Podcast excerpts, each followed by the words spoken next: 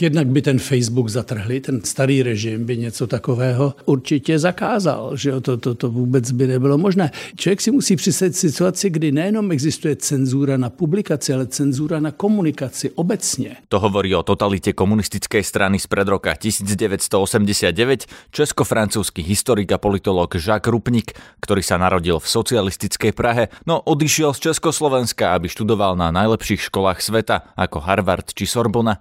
Po novembri 89 sa stal poradcom nového prezidenta Václava Havla. Novopečený prezident Václav Havel řekl, jestli se mě zeptal, jestli se mnou může počítat. no, co na to můžete odpovědět? Prostě v tu chvíli jsme byli v takové euforii, že jsme jste ochoten prostě okamžitě udělat cokoliv. Václav Havel byl člověk, který měl, byl světoznámý, ale neznal svět, protože ve světě nikdy nebyl. Odpovedá aj na otázku, či máme byť spokojní s tým, ako doháňame západný životný štandard. To je nejrychlejší konvergence, největší dohánění, které kdy v historii bylo mezi středovýchodní Evropou a Západem. Prečo potom ľudia v demokracii volia autoritárskych vládcov? To je nejistota. Ten svět kolem nás je také nejistější. Je piatok 15. novembra. Príjemné ráno želá Peter Hanák. Ráno nahlas.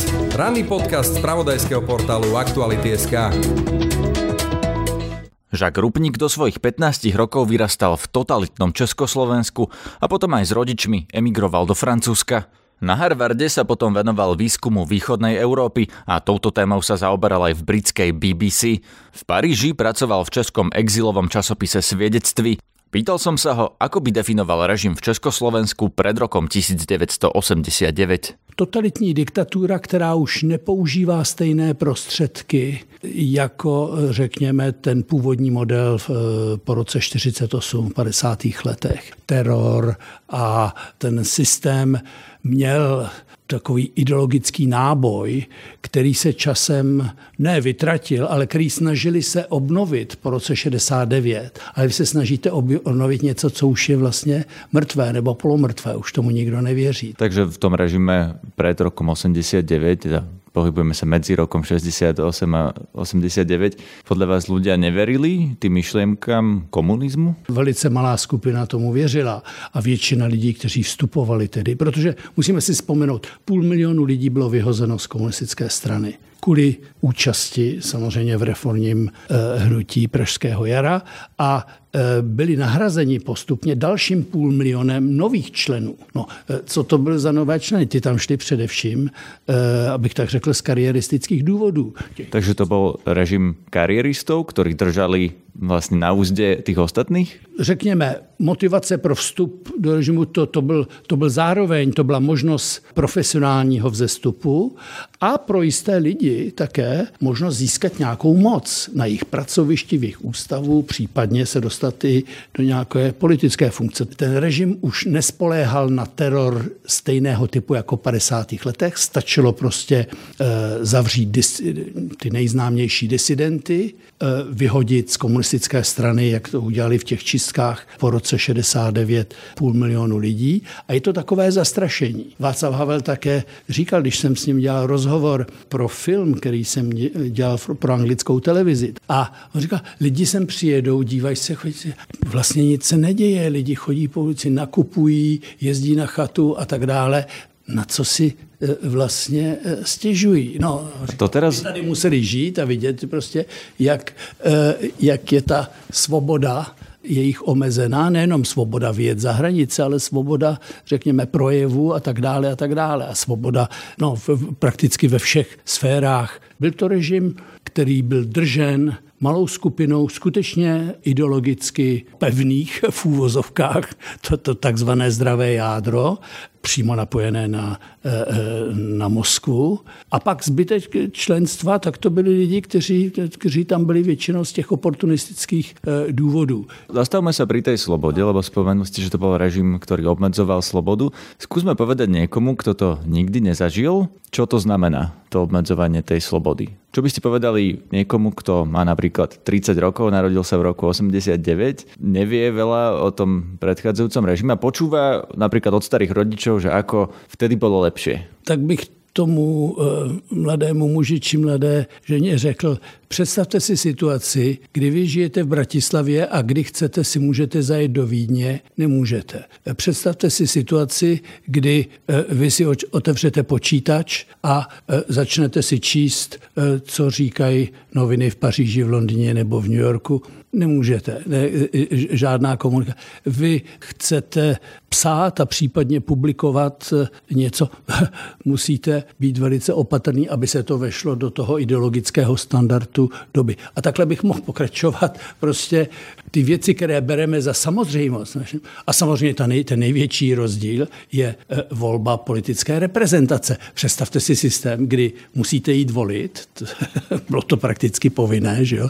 A, a vždy víte předem, že bude 99% pro e, toho stranického kandidáta, protože je jenom jedna strana vlastně. Například? Teraz ľudia píšu veľa na sociálne siete, každý deň svoje názory. Viete si predstaviť, že ešte by trval ten bývalý režim, existoval by Facebook, že ako by napríklad postihovali ľudí za názory na Facebooku? No to určitě. Tak jednak by ten Facebook zatrhli, ten, ten, ten, ten starý režim by něco takového uh, určitě zakázal, že? To, to, to vůbec by nebylo možné. Já si pamatuju, že tehdy ještě neexistoval Facebook, ale třeba existoval fax. Vy, ne, vy jste nemohl mít fax doma, že, byste, že by vám někdo z zahraničí poslal. To ne, protože fax to šlo přes telefon a telefony to kontrolovali všechno oni. Ne, čili člověk si musí představit situaci, kdy nejenom existuje cenzura na publikaci, ale cenzura na komunikaci obecně. To je, to je velký rozdíl s dnešním světem. My si můžeme dneska stěžovat na to, že, že, že ta komunikace je bezbřehá, bez kontroly a že to tedy dá příležitost všem i naprostým lhářům, propagátorům nesmyslů, eh,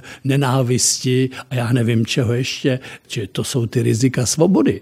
Třeba ještě by člověk si musel říct, no jo, a když třeba něco řeknu nebo napíšu, nebo e, se, já nevím, za někoho postavím, e, kdo, kdo řekl něco nebo ne, budou, může to mít následky pro mě. Když někdo podepíše, já nevím, třeba chartu 77, nejenom to má následky pro něj, že okamžitě přijde o zaměstnání, ale jeho děti nepůjdou studovat, ale jeho žena nebo je, jeho příbuzní budou postiženi a tak dále. A pak samozřejmě se můžeme ptát o tom, jestli všichni z té svobody vytěžili stejně nebo podobně, nebo pro koho to přineslo víc výhod, kdo naopak má pocit, že v něčem ztratil. K tomu sa ešte dostaneme, ale predtým by som sa vás ešte chcel opýtať na ten november 89, lebo vy ste žili v zahraničí, po novembri ste sa vrátili, alebo teda stali ste sa poradcom prezidenta Václava Havla. Skúste pomenovať, čo vlastne bola tá vaša úloha, kedy ste sa vyvrátili, čo ste robili v novembri 89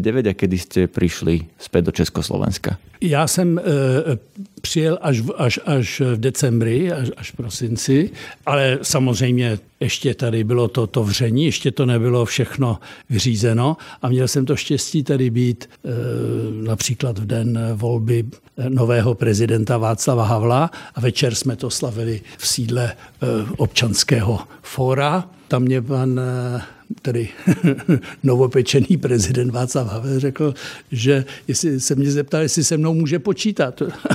no, co, co na to můžete odpovědět? To, to prostě v tu chvíli jsme byli v takové euforii, že jsme jste ochoten prostě okamžitě udělat cokoliv by po vás chtěl. Co jste mu radili, nebo co jste pre Václava Havla robili? Co se vás pýtal na jaké věci? Především, víte, Václav Havel byl člověk, který měl, eh, který byl světoznámý, jako spisovatel, jako disident, jako, jako esejista, který psal eseje přeložené do, do všech jazyků, byl světoznámý, ale neznal svět, protože ve světě nikdy nebyl.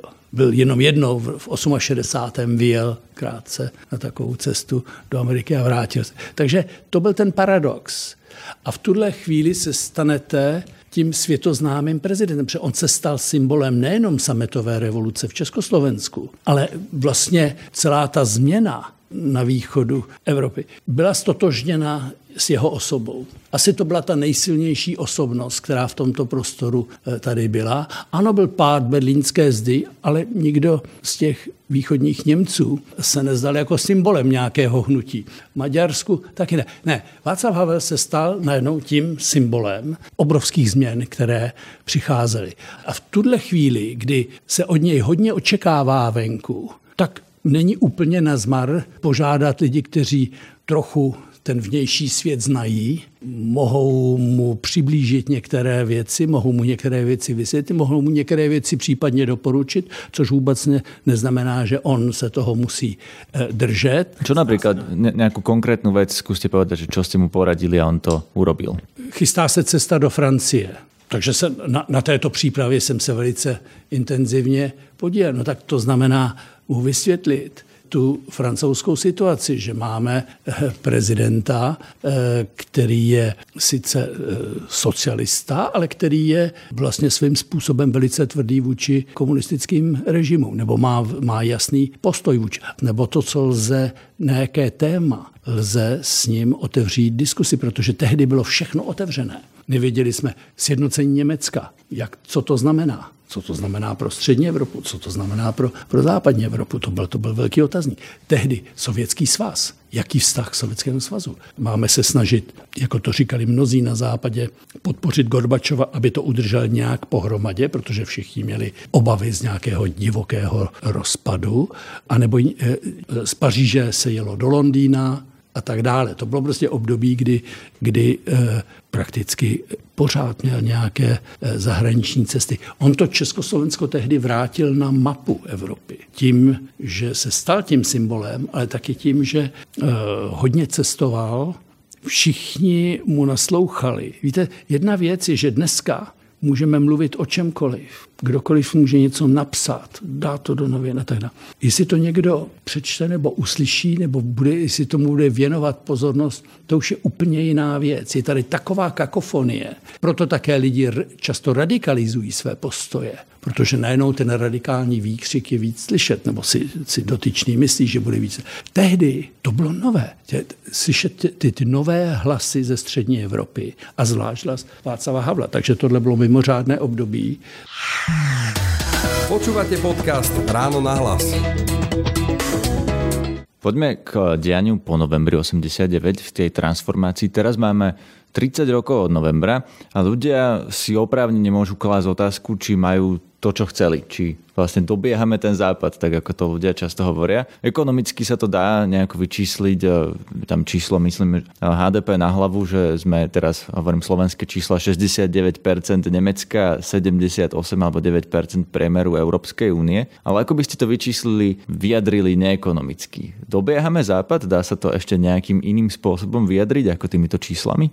Tak zaprvé bych e, neudělal z roku 89 jako jediný cíl, jako hlavní cíl někoho do, dohnat, doběhnout, dohnat a tak dále. Víte, eh, dohnat a předehnat, to bylo Chruščovo heslo v roce 60 na sjezdu komunistické strany Sovětského svazu, že Sovětský svaz dožene a přežen. No, co to je, co to je za myšlení? Že musíme někoho dohnat. Ano, no to, to je taková post... Ľudia sa chcú mať tak dobré, ako to vidia viete, v Německu alebo v jiných západných krajinách? A, a, a taky se mají, taky se mají. To je, u, už možná zapomněli, v jakém, v jakém stavu eh, se žilo před rokem 89. Ale řekl bych, to, že země, které, a to platí pro, pro Slovensko, pro Českou republiku, platí to eh, samozřejmě také pro Polsko a tak dále, no, když jste na řekněme, 25% evropského průměru a do, během 20 let se dostanete na 70% to je nejrychlejší konvergence, největší dohánění,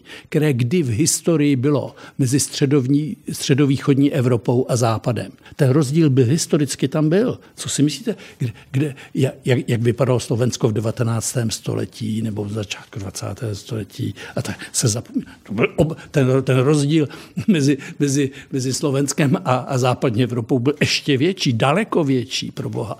To, jako kdy, když už mluví o dehánění, maďarský sociolog Elemer Hankiš jako napsal jako esej The Neurosis of Backwardness – neuróza eh, zaostalosti, taková posedlost východoevropská. Ano, ježi, oni sam, aby mu, takže to byla část politiky, byla orientována na to dohánění a část politiky byla orientována na to, že musíme, musíme se chránit. Nesmíme jenom napodobovat, musíme se chránit, protože naše identita, naše národní identita je ohrožena tím, tím eh, eh, pohybem směrem na západ. A to je, to je otázka velice stará, to tam byla třeba třeba v 19. století, to už byla debata na tohle téma. V Rusku to byla debata slavofilů a, a západníků, že to, to, to, to je stará debata. A teď ji prostě po roce 89 znovu objevujeme v novém podání, jak rychle doháníme. No doháníme neuvěřitelně rychle. Nikdy v historii jsme dožili, a nejenom ekonomicky, jako nějaké čísla, kolik, kolik e, procent HDP na osobu, ale konvergence třeba institucí, možnost cestování, životní styl, vůbec to, čemu se říká life expectancy, to znamená délka života. Ve všech těchto, vemete si všechny možné tyto sociologické parametry a uvidíte, že za čtvrtstoletí je to neuvěřitelná konvergence. Já tomu říkám třetí modernizace. Ale zkrátka, máme být spokojní? S tým, ako sa vyvíjame za tých no, posledných 30 tak, rokov? Tak, tak to, je, to je jiná věc. Spokojenost není jenom z dohánění. A co kdyby to tady nebylo 70% a 90%? Byli by tady Slováci ještě spokojenější? A to je nesmysl. Spokojenost nevychází z tohohle. Že? E, e, částečně ano, samozřejmě váš životní standard se změnil a zlepšil a dobře, to, to, e, to, to, to, to je všechno v pořádku, ale spokojenost nevychází jenom z toho. Spokojenost eh, vychází z jistého stavu eh, společnosti, třeba z jistého stavu politiky, z jistého stavu duše. Myslím, že v těchto ohledech to už není o dohánění. To je společný problém Evropy a západní civilizace, která, která, která je v krizi. Takže eh, jestli, jestli se na to budete dívat trošku z jiného pohledu, ano, ten materiální blahobyt je určitě, ano, doháníme, doháníme, hurá, ale jestli jsme spokojeni se eh, stavem společnosti, s jejím vývojem započne. Eh, jestli jsme spokojeni se stavem politiky, ano, je svoboda, demokracie, a jsme spokojeni tedy a podíváte se na všechny průzkumy veřejného mínění a vidíte obrovský propad důvěry ve vládu, v politické elity, ve politické strany a tak dále. Jedno horší než druhé. A to je dohánění? Ano, máte dohánění, protože máte stejný politický systém jako na západě, to jsme dohnali. A víte co? Máme, máme teď velké zklamání z toho, co jsme dohnali. A, ale to je problém, který řešíme všichni v Evropě, každý, každý po svém. Ale prečo je to tak? Prečo tí ľudia, keď objektívne, materiálne sa majú lepšie, sú stále nespokojní a treba volia ľudí, ktorí reprezentujú úplne iné ako tie demokratické hodnoty, ktorí volia treba autoritárských vládcov, veď vidíme to po celej V4. No jednak, protože ten otevřený svět, do kterého jsme stoupili rokem 89, to, čemu se říká globalizace, ale prostě je to otevřený svět. Najednou hranice se otevřely a společnost se otevřela, když se mluví o otevřené společnosti. Takže to je vysoce destabilizující. To je vysoce destabilizující. Se musíte ústavičně adaptovat na tu změnu a na tu otevřenost. Ten šok otevřenosti je skutečně šok. A ne každý eh, se v tom cítí dobře. Když jste mladý, vzdělaný a, a, a, a cestujete po Evropě a studujete v Paříži nebo v Londýně a, a třeba pracujete ve Vídni a vracíte se, tak, tak, tak jste s tím spokojený, ale možná, možná, když eh, jste v nějakém eh, regionu, kde naopak ekonomika chátrá, nemáte prostředky nebo nemáte chuť a vzdělání. Čili ten šok otevřenosti není všem e, e, prostě stejně, stejně užitečný a stejně příjemný. Čili, a pak je tam reflex tudy, tudíž chránit se proti, proti, tomu, proti tomu šoku otevřenosti a, a, a, a znejistění. To je, ne, to je, to je nejistota. A, a druhá věc je, že ten svět kolem nás je také nejistější. Najednou prostě je tady znejistění a napodobujeme západ, hurá, doháníme, doháníme. No dobře, ale jsme tam, ale, za, západ, ale celá Evropa dneska neví. Na východě máme ukrajinskou krizi a Putina, na jihu máme hroutící se státy a, a, a islamisty. V Bílém domě máme Donalda Trumpa, který říká poprvé, že Evropská unie je pro něj nepřítelem. To je citát, prosím. Je to nepřítel a spochybňuje článek 5 Atlantické eh, aliance. A najednou z tom, z tom znejistění ta Evropa najednou se zdá stává a vy se budete najednou mít chuť naslouchat tomu, kdo řekne, já tady zavedu pořádek, já zavedu jistotu, já vím, jak na to. Takový ty Putin, Erdogan a tak dále. Havel tomu říkal v 90. letech, době, kdy tady na Slovensku byl Mečár, tak on tomu říkal, všude rostou takový mikromiloševičové. to takový pojem, říká. A to jsou ti, kteří říkají, no komunismus padl a teď je doba náro, národovectví. Národ si konečně bude vládnout a národ potřebuje silného vůdce, protože národ je v ohrožení. Všichni nás chtějí ohrožovat, kdo, kde kdo by nám ubližoval a tak dále. Takže ochranářství jo? a potřeba e, zavést pořádek a silného vůdce, to je ta druhá verze. A to, tudíž ano, ten šok otevřenosti a to znejistění v našem bezprostředním sousedství vyvolává reakci, která pomáhá těm letěm národoveckým a e, autoritářským směrům. Ako se vůbec dá s tímto bojovat tak, aby to pochopili masy? Jednak Nesmí se je brát z vysoka a s nějakým opovržením nebo s nějakým pocitem nadřazenosti to, když mají lidi úzkost nebo když mají jisté obavy, je třeba se zamyslet nad tím, proč ty obavy mají a e, možná to neznamená, že jejich e, obavy nebo e, e, že víte, někteří se snaží na obavu odpovědět politikou strachu. Vy máte obavu a přijde ten, který řek, který řekl, Ježíš Maria, jsme v ohrožení a tak dále a to je politika strachu. Tak to jsou, e, e to jsou někteří, které hostě. A vy se musíte snažit E, není to vždy snadné, ale jednak pochopit tu obavu, ten, ten, ten pocit nejistoty a, a snažit se na to racionálně odpovědět, najít, najít přesvědčivé argumenty. Ne, zítra to bude všechno, volte mě a zítra to všechno vyřeším. Ne, říct, podívejte se, tohle je situace, ve které se nacházíme. Nenacházíme se v ní sami. A máte dvě možnosti. Buď teda se uzavřeme všichni do sebe, tedy jako Orbán postavíme plot, každý si postavíme znovu ten svůj plot, že jo? To, teda to, to, co jsme bourali před 30 lety, že jo? tu berlínskou zeď a štípali, tady, tady byli s kleštěma že jo? Na, na hranicích, si pamatuju, jak Dinsbier e, e, s Genscherem, s německým ministrem zahraničí, prostě štípali ty osnatý dráty, tak to je, to je, to je jedna verze a budeme znovu stavět tedy ploty. E, nezaručuju úspěch takového uzavření, ale dobře, to je jedna varianta. A e, e, druhá varianta je říct, tohle nikdo z nás nevyřeší sám, musíme se snajít nějaké e, společné evropské řešení. A to znamená tudíž mluvit s těmi ostatními, komunikovat s nimi, pochopit je, když s námi nesouhlasí a pokud možno snažit, snažit se najít společné řešení. A případně pro to společné řešení něco obětovat. Protože ta představa, my jsme 30 let jeli jako po nějakých kolejích, doháněli do NATO, do Evropské unie, do toho. A všechno to bylo, jako by, jako by tohle byl ten konec dějin, o kterém se někdy mluví, jak Fukuyama. Nepochopení Fukuyamy, tohle, tohle on neměl na mysli. Ale prostě, dobře, ne, dějiny nejsou někde na kolejích, my jsme teď na takové křižovatce, může to jít různými směry. Vidíme, co se děje kolem nás a v tomto kontextu máme tuhle, tuhle volbu. Ta Evropa je skutečně na rozcestí a každá naše země je rozdělená vlastně. Podívejte se na, na Polsko, podívejte se na Maďarsko, podívejte se na e, Českou republiku. Je tam polarizace, je tam, ta země je rozdělená. Takže není to snadné, ale e, je to možné.